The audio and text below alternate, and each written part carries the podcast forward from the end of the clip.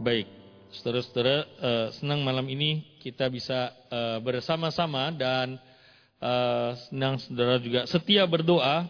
Dan uh, saya baru dengar berapa hari lalu, saudara, ketika seorang bertanya kepada saya, uh, mengapa bapak ini uh, mutasi begitu ya, dipindah. Saudara, uh, saya mendengar ini dan itu, lalu kemudian saya tanya langsung kepada yang bersangkutan secara guyon sih saya bertanya, tapi saya nggak tahu juga saudara. Apakah ketika dia menjawab, hm, kamu dimutasi kenapa? Saya tanya begitu ya. Lalu dia menjawab, saya nggak tahu apakah dia jawabnya hm, guyon atau serius. Saudara. Dia bilang begini, salah satu alasan kenapa saya dimutasi pada waktu uh, kebaktian, saya suka whatsappan katanya begitu saudara ya. Jadi sambil kebaktian, uh, majelisnya rupanya ngeliatin WhatsAppnya si gembala, ternyata typing terus begitu, saudara.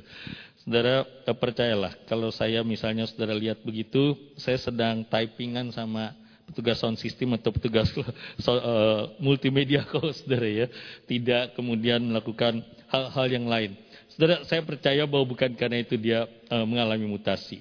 Um, memang, saudara, kadang-kadang agak sulit untuk terus menduhkan uh, pikiran dan hati saya. Saya tidak pemilik memiliki uh, peralatan sound system, sound system yang audiophile, yang high end. Tapi saya menyenangi uh, alat-alat uh, sound system yang audiophile itu, saudara. Jadi apa artinya audiophile?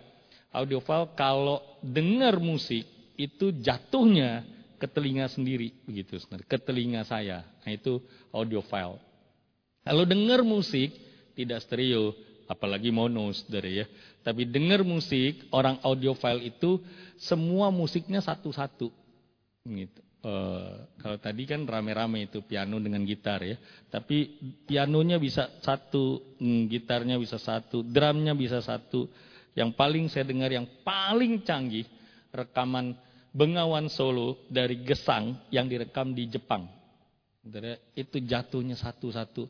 Itu bisa merem-merem saudara, jangan bayangin Teng Licin yang nyanyi, tapi ini Gesang yang nyanyi saudara. Dan betul-betul seperti nyanyi buat saya sendiri. Nah, saudara, jadi hmm, orang bilang telingamu jahat begitu ya. Ya kira-kira begitulah saudara, karena uh, standarnya audio file tadi saudara yang yang high end, yang Nah, itu sebabnya kenapa kadang-kadang bawel. Nah, sekarang saya bawel untuk sound system. Sekarang kita ke sini, saudara sebelum melihat uh, kepada bagian firman Tuhan, doa tentang misi malam ini, minggu lalu doa tentang atau doa untuk raja, doa untuk pemimpin negara. Saya ingin mengajak kita melihat sebetulnya di Instagram ini feed yang saya uh, copy lalu saya buat ke PowerPoint. Ada satu akun atau account yang namanya ini, yes he is. Lalu karena ini dimulai di luar negeri, saudara, uh, ketika di Indonesia menjadi yes he is Indo, begitu ya, karena bahasanya bahasa Indonesia. Saudara, maksudnya baik sekali. Dengan gaya anak muda, terus kalau tadi kata itu diulang-ulang oleh Pak Glenn, mendorong, men-encourage bagaimana kita tidak berhenti mengabarkan Injil secara personal, secara pribadi. Ini saya kutip saja saudara sebagian-sebagian yang ada di sini ya.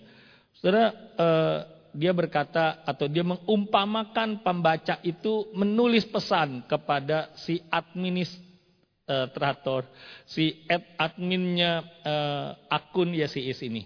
Nggak mau penginjilan, amin. Nanti dibilang kristenisasi. Terus uh, pakai bahasa anak muda. Mimin sering nih baca komen gini. Coba kita cek yuk penginjilan dan kristenisasi itu sama nggak ya? Dan lalu dia kemudian membedakan. Nah, uh, dan seterusnya saudara ya bahwa penginjilan itu kayak kamu lagi cerita soal tempat makan enak ke temenmu. Bedanya yang diceritain adalah sekarang keselamatan yang kamu sudah terima dari Tuhan Yesus Kristus. Nah, kalau dari pengertian itu cerita, uh, maka penginjilan itu bukan memaksa supaya orang memeluk agama Kristen. Nah itu kristenisasi. Ini fitnya banyak, saudara. Slides-nya banyak, tapi saya ringkas saja. dari 10 feet di Yes He Is jadi 5 saudara ya. Jadi kemudian dia bilang begini, gimana? Udah nggak takut dibilang kristenis, kristenisasi lagi kan sekarang minggu ini mau cerita tentang Yesus ke siapa nih guys dan seterusnya. Saudara, uh, di dalam fit yang lain dia membuat juga tulisan-tulisan. Pernah capek bagiin Injil atau uh, di fit yang lain dia menuliskan di story yang lain, apa kamu orang Kristen yang malas dan seterusnya dan seterusnya. Saudara, begitu banyak sebetulnya bagaimana pada waktu seperti ini uh, orang men-encourage, mendorong, memotivasi, memberikan semangat kepada anak-anak Tuhan untuk uh, terus setia dalam membagikan Injil. Nah, ada yang lain, saudara, dari pendekatan yang berbeda. Ini memberikan motivasi. Misalnya Grace Alone Ministry. Kalau sekarang caranya orang kemudian meng pakai istilah ini nggak apa-apa deh. Mengkurani orang Kristen adalah dengan cara menggoncangkan imannya. Bertanya pertanyaan-pertanyaan yang orang Kristen nggak bisa jawab. Yang paling senang mereka pakai adalah pertanyaan alat Tritunggal misalnya. Nah, saudara, Grace Alone Ministry mengkhususkan diri untuk menjawab pertanyaan-pertanyaan yang dipakai oleh orang lain bertanya tentang kekristenan. Bukan cuma dalam menjawab pertanyaan agama lain, tapi juga orang ateis dan seterusnya. Jadi begitu banyak, saudara, hal yang dibuat oleh banyak anak-anak Tuhan sebetulnya untuk terus menolong kita sober menolong kita aware, menolong kita sadar tentang siapa kita hakikatnya sebagai anak Tuhan yang adalah pembawa terang, pembawa garam. Nah, saya diminta untuk melihat, mengajak kita lihat sama-sama dari kisah Rasul 11 ayat 19 sampai 26 dan saya ingin beri judul ini. Di Antioquia ada satu satu fase baru dalam penginjilan. Mari kita baca terlebih dahulu kisah Rasul 11 ayat 19 sampai dengan ayat yang ke-26. Kisah para Rasul 11 ayat yang 19 sampai 26 ada di uh, atas saudara tapi saya akan tetap bacakan dari Alkitab ini kisah Rasul 11 ayat 19 sampai 26.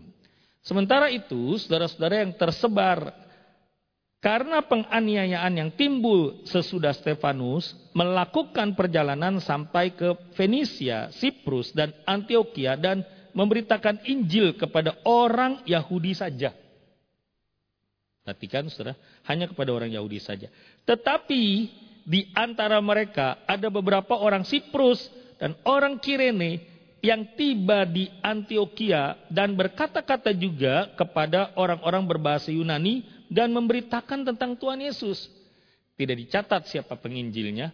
Kita tidak tahu apakah itu murid-murid ada di dalamnya, saudara, yang sebelas itu. Tapi yang pasti mereka ini terus dengan setia memberitakan Injil. Ayat 21. Tangan Tuhan menyertai mereka dan sejumlah besar orang menjadi percaya dan berbalik kepada Tuhan. Kabar tentang mereka itu terdengar oleh jemaat Yerusalem. Lalu jemaat itu mengutus Barnabas pergi ke Antioquia. Setelah Barnabas datang dan melihat anugerah Allah, bersuka citalah ia, ia menasehati mereka supaya mereka semua dengan kesungguhan hati setia kepada Tuhan. Karena Barnabas adalah orang baik, penuh dengan roh kudus dan iman. Lalu banyak orang dibawa kepada Tuhan. Setelah itu pergilah Barnabas ke Tarsus untuk mencari Saulus. Setelah bertemu dengan dia, ia membawanya ke Antioquia. Mereka tinggal bersama jemaat itu selama satu tahun penuh sambil mengajar banyak orang. Di Antioquia lah murid-murid itu untuk pertama kalinya disebut Kristen. Amin. Saudara, kalau kita mencoba mengetahui eh, kota-kota yang disebutkan, Fenisia, Siprus, Antioquia yang dicatat oleh kisah Rasul, oleh Lukas dalam kisah Rasul pasal yang ke-11 ini, saudara, eh, mereka itu kemudian mengabarkan Injil bukan karena sedang orang-orang yang pergi ke tempat itu bukan karena sedang pelayanan mission trip, bukan. Mereka mengabarkan Injil bukan karena visi mendirikan pos PI yang baru atau church planting, bukan, Saudara. Mereka pergi ke Venesia, ke Siprus, ke Antioquia karena penganiayaan. By the way, di mana sih sebetulnya eh, tempat-tempat yang tadi disebutkan dan kalau kita tidak mengetahuinya secara eh, spesifik, kita tidak mengetahui kesulitannya bepergian pada waktu itu. Saudara, ini dari yang di zoom, uh, di zoom out dulu ya saudara ya, nanti di, baru zoom in. Terbalik ya saya, zoom in atau zoom out dulu. Pokoknya dari yang besar dulu. Saudara, Pulau Siprus atau uh, Antioquia atau Venesia itu letaknya di antara kalau gambar nomor satu yang paling kiri atas itu saudara letaknya di antara tiga benua berwarna itu saudara. Warna uh, kuning yang atas warna hijau itu benua Afrika lalu warna merah itu uh, benua Asia.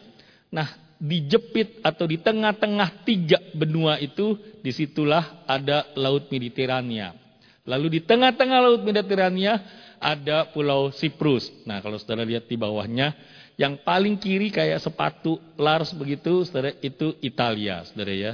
Atasnya Pulau Siprus itu Turki. Nah, bahkan Pulau Siprus zaman sekarang itu bukan bagian dari Yunani, tapi eh, Siprus Utara adalah uh, miliknya Turki dan seterusnya. Jadi Funisia itu adanya di mana? Atasnya Yerusalem, Lalu Antioquia itu atasnya lagi tapi belok ke kiri sedikit dan Siprus itu satu pulau tersendiri. Ini pulau Siprus. E, jadi ini kira-kira saudara perjalanannya e, kalau jalan kaki tentu tidak habis e, tidak bisa satu hari ditempuh tapi ini perjalanan murid-murid waktu itu yang karena penganiayaan mereka terpaksa pergi dan tinggal menyebar karena Yerusalem tidak bisa lagi membuat mereka hidup dengan nyaman, dengan tentram, dengan damai sejahtera. Tapi yang luar biasanya respon mereka, reaksi mereka, walaupun mereka harus pergi, memiliki pekerjaan yang baru, membangun rumah yang baru, bergaul dengan orang-orang yang berbeda dari budaya kebiasaan mereka selama ini, mereka tetap setia untuk mengabarkan Injil. Nah, ini yang pertama. Bisakah kita, saudara, di tengah-tengah apa pun yang terjadi di tengah dunia, termasuk di dalamnya penginjilan, eh, termasuk di dalamnya penganiayaan, kita tetap punya komitmen, punya tekad begini. Apa pun yang aku alami, aku tetap membagikan Injil. Saudara, eh, saya suka ledekin itu ya sama salah satu majelis ini, Pak Riko dari I3 sih ya, saudara, ya memang betul dari I3, Institut Injil Indonesia. Sebelum kami uh, waktu saya di wisuda, saudara, sebelum kami masuk ke dalam doa, uh, doa pengutusan esok harinya, lalu hmm, salah satu mantan rektor berkata begini, kalau seandainya di akhir khotbah, saudara, kalau seandainya Indonesia tidak boleh lagi mengabarkan Injil, kalian ini yang baru lulus, besok mau diutus, apa yang mau kalian lakukan? Sudah sekolah teologi uh, bertahun-tahun di sini, sudah praktek, sudah buat skripsi. Dia orang Norwegia, saudara mantan rektor itu. Kemudian dia bilang, apa pun yang terjadi, Indonesia ditutup untuk Injil, nomor satu dan satu-satunya tetap mengabarkan Injil. Nah, saya nggak tahu bapak itu di mana ya, Pak Ola ada di mana, Pak Ola Tuluan namanya, saudara. Dia senang uh, mengabarkan Injil, menangisi mahasiswa dan seterusnya, saudara. Saudara, apakah kita punya hati yang demikian? Jika seandainya tidak boleh lagi mengabarkan Injil, jika dianiaya, Seringkali begini saudara. Ketika mandek, saudara, rencana Tuhan tetap digenapi oleh Tuhan apa pun caranya. Dan Tuhan bisa pakai. Tuhan bisa pakai seperti khotbah kemarin, bangsa yang tidak kudus itu, bangsa Roma, orang Israel sendiri, orang Yahudi sendiri, untuk akhirnya mendorong murid-murid yang ada di Yerusalem ini untuk menyebarkan Injil bukan cuma ke Samaria, tapi ke negeri-negeri yang jauh, yang beyond dari Yahudi, saudara, yang dibalik Yahudi ini. Nah, saudara, eh, bisakah kita tidak perlulah mungkin pakai target, saya waktu baru bertobat, saya di garis keras, saudara. Semua yang pernah dicuri dulu saya buang begitu ya. Semua lagu Beatles, Queen saya, uh, yang saya senang itu saya buang, saudara. Dan uh, pokoknya saya nggak mau dengar yang lain kecuali lagu rohani. Saya nggak mau baca buku yang lain kecuali buku rohani. Jadi buku-buku saya saya buang semua, saudara. Tapi bukan cuma itu, positifnya adalah kalian punya target satu minggu satu kali minimal, karena saya orang baru, saudara, minimal saya harus uh, mengabarkan Injil. Kalau satu minggu itu ternyata lupa, belum sempat, besok Jumat mau persekutuan, uh, maka kemudian malamnya ya terpaksa deh saya cari-cari. Aduh, target besok mau persekutuan, kau ditanya kesaksian mengabarkan Injilnya, siapa nih? Eh lagi mikir begitu, tukang sate lewat dari sate ayam. Ya udah dia panggil tukang sate. Nah, satu orang Madura lagi, ada celuritnya di atas kan, saudara ya. Tapi saya tanya juga, bang, udah lama jadi tukang sate bang? Udah lama dek, gitu ya. Diambil pisaunya, potong, kemudian lontongnya, begitu ya. Ini kalau di neraka kita begini di bang, dibakar begitu ya, karena banyak dosanya. Yang bener aja deh, sambil potongin, saudara ya, lontongnya. Apa mau ke neraka bang? Ya enggak lah, kalau bisa ke sorga. Tahu nggak caranya ke sorga bang? Injilin, saudara. Karena besok mesti laporan, sudah.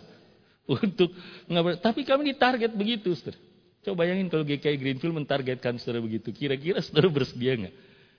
Lain waktu saudara uh, naik becak dulu, apa namanya, masih ada tukang becak. Hmm, bang, abang tahu nggak? Karena besok mau uh, cerita saudara ya, saya mengabarkan dirinya kepada siapa. Karena itu targetnya di persekutuan doa penyembahan Usana tempat saya ikut serta. Hmm, abang udah tahu ya bang, daerah sini Rawamangun bang. Udah deh udah tahu.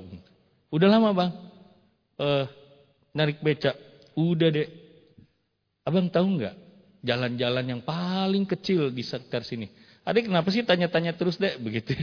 Enggak bang, cuma mau tanya. Abang udah tahu jalan Romangun karena saya dulu persekutuan di Romangun. Uh, abang tahu nggak jalan ke sorga? Udah bayangin tuh tukang beca bisa rem mendadak gara-gara saya tanya jalan ke sorga dan seterusnya. Saudara, saudara apakah kita bersedia?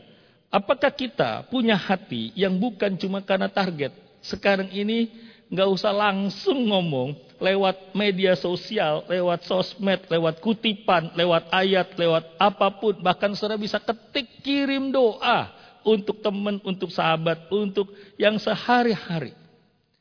Karena apakah kita punya komitmen ini? Apa pun yang aku alami, di aniaya sekalipun tetap berbagi Injil.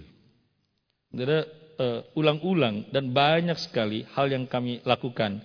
Kami dulu sengaja naik kereta supaya dari gerbong ke gerbong pulang liburan bisa bagikan traktat dari Batu Malang sampai ke Jakarta. Mana keretanya banyak bangsatnya lagi, saudara benar-benar itu kereta mata remaja banyak kutu busuknya, saudara dan seterusnya.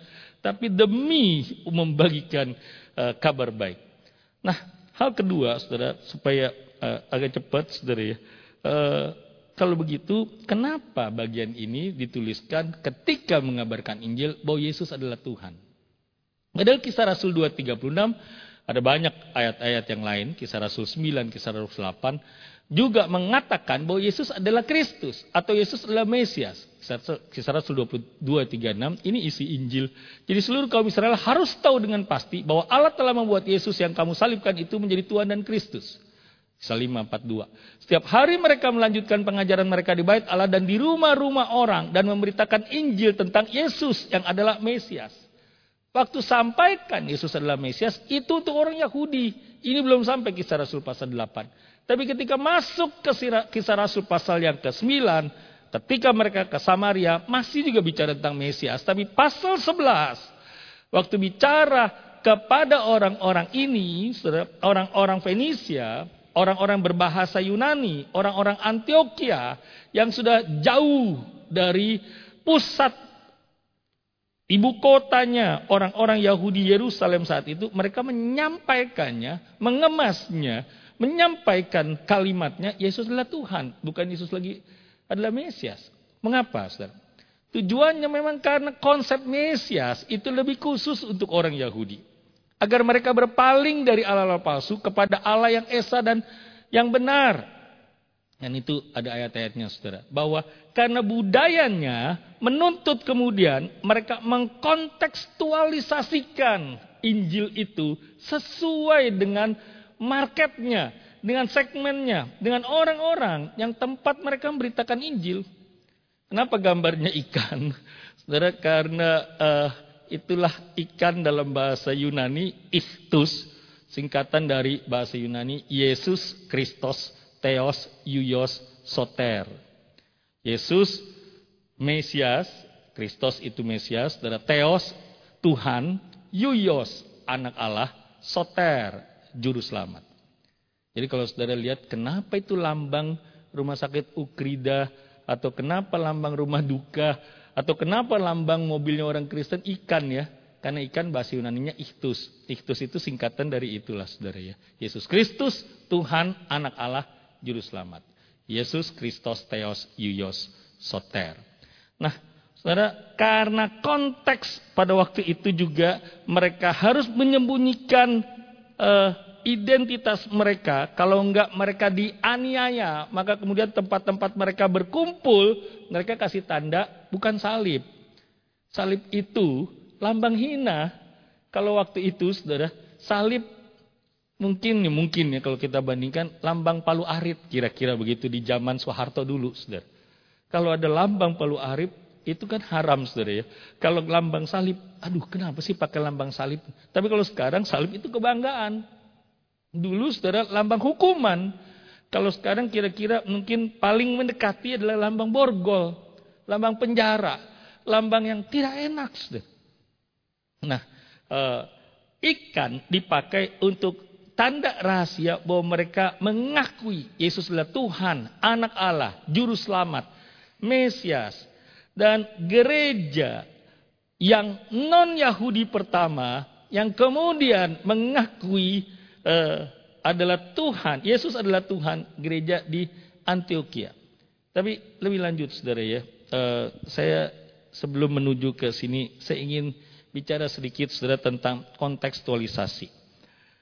Saudara, mengapa kita mengerjakan di Kalimantan SMTK misalnya? Buat saya, saudara, itu bukan sekedar kontekstualisasi. Tapi kita mengerjakan yang dalam ilmu misi disebut sebagai human development. Lewat pendidikan, kita ingin sikap mentalnya anak-anak generasi seterusnya di Indonesia ini berubah. Saudara, omong kosong lah kalau bangun infrastruktur besar-besar.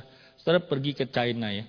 Saudara, China yang berbudaya itu, itu China yang sebelum revolusi kebudayaan. Karena warisan Konghucu itu membuat sikap mental dan budayanya, etikanya, kan Konfusian, uh, Konfusianisme itu saudara, begitu menjunjung tinggi moral dan etika. Itu wahyu umum yang diberikan kepada Tuhan, kepada Konghucu, begitu bagusnya. Karena nggak heran lah ya, uh, papa saya bilang begini ya, dia sebenarnya nggak mau tulis di KTP itu Buddha. Dia maunya tulisnya Konghucu gitu, karena dia bilang papa Konghucu bukan Buddha gitu. Saudara, tapi karena ya, dia bilang nggak tentu orang Kristen etikanya lebih baik daripada orang Konghucu. Karena yang paling tinggi itu, saudara. Konghucu mengajarkan apa? Mengajarkan banyak hal, saudara. Yang saya paling ingat, yang papa saya ajar, saudara, ya, waktu saya waktu begitu muda, mungkin umur 5, umur 6 tahun, Konghucu itu pertama nomor satu cinta siapa? Bukan cinta orang tua, cinta negara, Aikwo. Nomor dua, cinta orang tua. Yang ketiga, cinta guru, cinta lause, Aikwo apalagi ayapa ayapa begitu saudara ya. Pokoknya saudara begitu tinggi tatanannya saudara, tapi sekarang China dengan komunisme secara ekonomi, secara infrastruktur maju, tapi secara mental, secara moralitas tidak seperti yang kita harapkan saudara dan kita tidak seperti yang duga seperti di zaman Konfusius dulu saudara. Sebelum dibuang semua oleh Mao Zedong dan diganti dengan kitab merah 1976 itu saudara ya. Dan balik lagi Saudara, kalau kita mendirikan SMTK, kalau kita mengerjakan rumah belajar, kalau kita membuat sesuatu yang memang eh, kita sekarang ini kerjakan bukan semata-mata penginjilan saja, tapi kalaupun mereka tidak percaya Tuhan, yang dibina di situ, hati nuraninya diasah, etika dan moral disampaikan, takut akan Tuhan mereka ngerti, nilai rasa keadilan ada dalam diri mereka. Jadi revolusi mentalnya itu yang tidak dilaksanakan selama 10 tahun ini, saudara, ya udah kita yang kerjakan, saudara, tidak apa-apa. Dan itu bagian kita, paling tidak gambar dan rupa Allah itu dipulihkan. Walaupun hanya bisa lewat Kristus baru gambar dan rupa Allah itu dipulihkan. Tapi nilai-nilainya ditanamkan. Saudara. Jadi upaya mengkontekskan ini boleh untuk dilakukan. Tapi tetap saudara, siar bahwa Yesus adalah Tuhan dan Juru Selamat harus tetap kita sampaikan. Mereka terima atau mereka tidak terima, itu cerita lain. Sebab apa, saudara? Sebab pada hakikatnya kita ini gospel teller. Penyampai berita Injil itu. Penyampai berita bahwa Yesus itu adalah Tuhan. Bagaimana mengemasnya, itu bagian yang lain lagi. Saya tidak ingin berpanjang, saya ingin menggaris bawahi beberapa hal saja dari kisah Rasul pasal 11 ini. Kisah Rasul 11 ayat 21 yang menarik perhatian saya adalah kata begini. Tangan Tuhan menyertai mereka dan sejumlah besar orang percaya dan berbalik kepada Tuhan. Saya pernah mengatakan bahwa satu saat kita sama-sama belajar tentang teologi tangan Tuhan itu ya saudara. Sebab apa? Buat saya tangan Tuhan itu betul-betul menarik dari perjanjian lama sampai dengan perjanjian baru. Contoh yang paling gampang perjanjian baru misalnya begini saudara ya. Ini tangannya tangan robot sih, bukan tangan Tuhan, saudara ya. Tapi waktu Tuhan menolong Petrus yang tenggelam itu, yang Tuhan Yesus lakukan apa? Tuhan Yesus lakukan mengulurkan tangannya dan menarik Petrus keluar yang tenggelam dari dalam air. Sebetulnya Tuhan Yesus kan Allah Maha Kuasa. Bisa nggak Tuhan Yesus nggak usah ulurkan tangannya, ditiup terus Simon balik lagi ke perahu bisa nggak? Bisa, disentil Simon balik lagi perahu bisa nggak? Ditengking misalnya, Simon keluar balik begitu. Bisa, saudara. Untuk apa Tuhan menolong dengan tangannya? Dan itu sesuatu buat saya ya wow. Tuhan memang dengan sengaja ulurkan tangannya yang penuh kasih itu mengangkat dari ketenggelaman kita. Tapi di waktu lain di perjanjian lama kata tangan tidak kelihatan di dua raja-raja pasal 3 tapi Ratu Raja-Raja pasal 18 Saudara yang diterjemahkan dengan kuasa lalu diganti oleh TB2 kembali kepada kata tangan. Jadi kata kuasa sebenarnya adalah kata tangan, tetapi tangan Tuhan berkuasa atas Elia yang mengikat pinggangnya berlari mendahului Ahab sampai ke Israel. Lalu Tuhan menolong Elisa di dua raja-raja pasal 3 juga dengan tangannya. Sekarang bawalah kepadaku seorang pemetik kecapi ketika orang itu mengetik kecapi, tangan Tuhan meliputi Elisa dan seterusnya. Saudara, kita tidak akan pernah duga pada waktu kita mengabarkan Injil, pada waktu kita menerapkan revolusi mental, pada waktu kita men-sharingkan the gospel, apa yang kemudian bekas di dalam hati kehidupan orang lain. Saudara, perjumpaan mama saya terhadap Injil itu waktu kapan? Saudara, mama saya itu nggak boleh ikut KB sama papa saya. Jadi anaknya enam. Nama anaknya papa saya cari gampangnya aja lagi ya. Enam anaknya. Riko, Rika, Riki, Rime, Rimo, Rimi. Nah, udah begitu gampang saudara ya. Dia pusing kali nyari nama anak ya udah dibikin aja begitu saudara ya.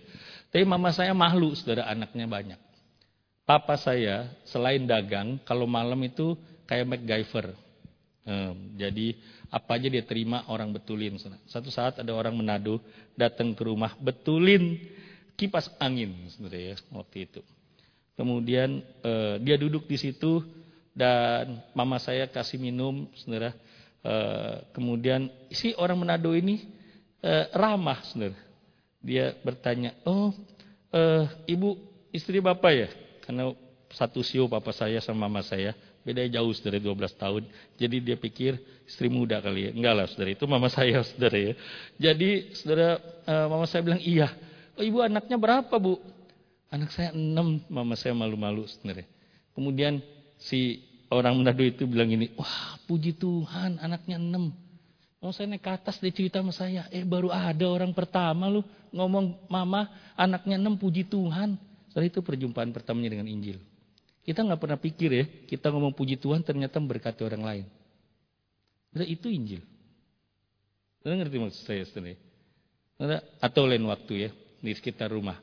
Ada orang di Jambret, dekat rumah saya di Kuitang, itu ada tante-tante orang Australia saudara ya, dia misionaris di salah satu gereja, saya nggak tahu gereja apa, dia membuka uh, rumahnya supaya anak-anak bisa baca buku. Jadi perjumpaan saya dengan Injil pertama adalah di rumah si Tante Barat. Saya panggil dia Tante Barat, saudara. Membaca buku tentang uh, perumpamaan-perumpamaan dari buku itu. Lima seri komik atau enam seri komik uh, maka jadilah sampai selesai saya baca dari situ. Perjalanan seorang musafir saya baca dari situ. Saya selalu pinjam ke si Tante Barat. Ada orang datang satu saat di Jamret. Di Jamret, saudara. Kemudian dia kejar Jamret itu siang hari dia berhenti persis di depan rumah saya. Dan kami lihat dari jendela, saudara kami semua takutan. Uh, saya masih agak kecil waktu itu. Lalu dengan tangan berdarah-darah, dia lihat itu penjamret lari. Pertama dia teriak, jamret, jamret, tolong, tolong. Tangannya berdarah, saudara. Dan saya juga ikut lihat. Lalu uh, dia berkata begini, saudara, karena tukang jam, uh, yang jamret nggak ke dapat sama dia, saudara, dan tidak ada orang mengejar, dia bilangnya Tuhan Yesus, ampunilah si jamret itu. Wah, mau saya lihat, ih dia berdoa minta ampun buat tukang jambret. Itu perjumpaan pertama. Perjumpaan kedua. Soalnya ada banyak hal dalam kecil-kecil kehidupan kita, kata-kata kita yang kita mungkin tidak pernah duga, tapi tangan Tuhan, kuasa Tuhan menjadikannya berkat untuk orang lain yang belum pernah dengar Injil. Karena kita pikir kalau begitu, ya sudahlah, eh, kalau kita tahu mau mengabarkan Injil, apa pun alasannya tetap mengabarkan Injil. Jangan tunggu sampai dianiaya mengabarkan Injil, mengabarkan Injil. Yang kedua, bungkusnya boleh beda, tapi tetap isinya Yesus adalah Tuhan. Dia adalah juru selamat. Yesus, Kristus, Yuyos, Soter tadi, Theos, Soter, dan seterusnya. Dan kemudian, saudara, tangan Tuhanlah yang menyertai, yang memberikan kuasa. Kita tidak pernah tahu dan kepada siapa Tuhan memasukkan Injil dalam hati, kita tidak tahu, kita tugasnya mengabarkan. Tapi kalau saya tidak bisa, karena Barnabas, bukan Petrus dan Yohanes yang dikirim ke Antioquia, tapi Barnabas. Eh, Petrus, Yohanes itu perginya ke Samaria, tapi Antioquia yang dikirim oleh Barnabas. kenapa Barnabas? Eh, saya nggak tahu, saudara. Tapi Barnabas memang lahirnya di Siprus. Apa arti Barnabas? Bahasa Ibraninya untuk Barnabas adalah Nuh atau Nahum. Sama artinya saudara. Yaitu di encourager. Pemberi semangat, memberi penghiburan, memberi kekuatan. Dari mana Barnabas pertama kali muncul saudara? Memang ada di kisah tentang Anania Safira. Tapi yang paling menarik adalah dialah yang menerima Saulus pertama kali. Kisah 9 ayat 26. Setibanya di Yerusalem, Saulus mencoba menggabungkan diri dengan murid-murid. Tapi semuanya takut kepadanya. Karena mereka tidak dapat percaya bahwa ia juga seorang murid. Dia kadrun dulunya, kemudian jadi murid Tuhan, bagaimana mungkin? Tapi satu orang, Barnabas, menerima dia. Membawa kepada rasul-rasul, menceritakan kepada mereka bahwa bagaimana Saulus melihat Tuhan di tengah jalan. Dan Tuhan berbicara kepadanya. Bagaimana ada keberaniannya mengajar di Damsik dalam nama Yesus. Yang menyembuhkan dari kebutaan adalah Ananias. Tapi Barnabas lah yang menemani Paulus untuk menjumpai menemani Saulus menjumpai rasul-rasul. Jadi Barnabas sudah tahu orang ini, Saulus ini adalah orang pilihan Tuhan karena Tuhan pernah berkata kepada uh, Ananias, kepada juga mereka yang waktu itu menjumpai Saulus. Orang ini adalah alat pilihan bagiku untuk memberitakan namaku di hadapan bangsa-bangsa lain serta raja-raja dan orang-orang Israel. Barnabas di Antioquia, dia naik ke utara lagi, ke Tarsus, tempat Paulus memang berdiam diri dan mengajar pada waktu itu, menjauh dari Yerusalem, karena orang belum bisa menerima dia sepenuhnya, lalu menarik Paulus untuk datang ke Antioquia dan mengajar dan memuridkan dan membimbing dan memberikan apa sebenarnya yang dirindukan oleh Tuhan melalui Kristus, Tuhan dan juru selamat. Saudara, Barnabas mungkin tidak sepintar Paulus dalam berkhotbah, tapi Barnabas dia membawa orang, dia menggunakan network, dia mengenali maksud Tuhan di hati orang lain. Dia nggak iri kepada Paulus. Dan mau ke kita juga, seandainya pun kita tidak mampu juga mengabarkan Injil, tapi kita juga menjadi orang yang mendorong orang lain, memberi semangat. Kita juga akhirnya bersama-sama dengan orang itu menyampaikan Injil. Saudara hasil pembinaan Paulus dan dibaliknya ada jasa Barnabas, saudara. Di Antioquia ada fase perkembangan baru. Mereka dijuluki bukan cebong, saudara ya. Mereka dijuluki Kristen. Kalau begitu, apa yang kita pelajari, saudara? Bagaimana kita merespons, mungkin bukan penganiayaan, tapi budaya dunia kita sekarang yang makin mencari kejayaan, uang, sukses, dan bahagia. Apakah tetap memberitakan Injil kita? Bagaimana merespons organisasi gereja yang berlomba menambah cabang dan jumlah hadirin mereka? Apakah kita tetap setia mengabarkan Injil atau kita ikut-ikutan semata-mata mengembangkan organisasi? Bagaimana saudara menyatakan Yesus adalah Tuhan, menyatakan Yesus adalah Mesias secara praktis? Bisakah kita dengan tulus berkata puji Tuhan? Bisakah kita dengan tulus berkata, ya Tuhan, ampunilah mereka. Karena bisakah kita dengan kata-kata kita yang murni, yang tulus itu, kita uh, menyadari ada peran Roh Kudus yang memakai kata-kata kita untuk jadi berkat. Apakah peran sebagai encourager? Mungkin kita tidak bisa mengabarkan Injil sehebat Paulus, tapi kita bisa jadi Barnabas bukan? Yang memberi semangat, yang memberikan sponsor, yang seperti kita sekarang lakukan juga kepada teman-teman di Kalimantan. Kita mendukung dalam doa di sini. Yang terakhir, seberapa serius kita mengandalkan tangan Tuhan? Kemarin saya pikir bagaimana memulai lagi doa pagi ya. Saya lagi pikir, oh kalau gitu nanti bikin begini deh. Saya nggak mau paksa-paksa jemaat untuk doa pagi atau jadikan program gereja. Saya mau cari teman Pak RT teman Pak Rikotan maksudnya saudara ya. Untuk berdoa buat gereja kita. Jadi nggak usah diwajibkan tapi siapa saja yang mau menemani saya doa pagi untuk pekerjaan Tuhan itu saja. Tapi belum matang sih saudara tapi terus saya pikirkan bagaimana ya? Kapan ya waktu yang tepat? Biarlah Roh Kudus yang pimpin. Saudara yang terakhir data saudara tahun 1900 orang Kristen di Afrika cuma ada 9 juta orang sekarang ini orang Kristen di Afrika lebih dari 541 juta orang. 15 tahun terakhir gereja di Afrika bertambah dua kali lipat. Dan rata-rata ada 33 ribu orang begitu lahir sekarang ada dalam keluarga Kristen. Saudara di Kongo. Kongo tahun 1912 ada seorang pendeta namanya William Leslie mengabarkan Injil. 17 tahun sampai 1929 dia rasa gagal pelayanan di situ. Tapi tahun 1938, sorry, tahun 2010 Eric Ramsey datang ke Republik Demokrat Kongo dan dia melihat pelayanan dari William Leslie berbuah dengan lebatnya bagaikan berlian mereka muncul dari hutan karena hasil didikan dia menolong anak-anak yang buta huruf sekarang memunculkan hasil mereka bisa memimpin mereka bukan cuma melek huruf tapi mereka juga menjadi orang-orang yang menggerakkan gereja di tempat di desa Sungai Kuelu dari Fanga tempat Dr. Leslie dulu mengajar dan menolong mereka tidak lagi buta huruf di di samping hutan yang lebat. Saudara, kita mungkin rasa belum kelihatan hasilnya. Kita tidak tahu 17 tahun yang akan datang seperti apa. Tangan Tuhan lah yang bertindak. Mari kita berlutut sekarang. Oh, sorry, sebelum berlutut, saya ingin aja kita berdoa, saudara ya. Kita berdoa uh, bicara, baca sama-sama kalimat ini. Ayo kita bangkit berdiri dah, saudara. Habis itu baru kita berlutut. Next. Mari kita saya dapatkan ini saudara dari satu teman dan mari kita ucapkan sama-sama, kita bacakan sama-sama dua slide ini. Dua, tiga. Bapa Surgawi, pada saat putramu yang tunggal Yesus Kristus bangkit dari antara orang mati. Ia mengutus para muridnya untuk pergi dan menjadikan semua bangsa sebagai muridnya.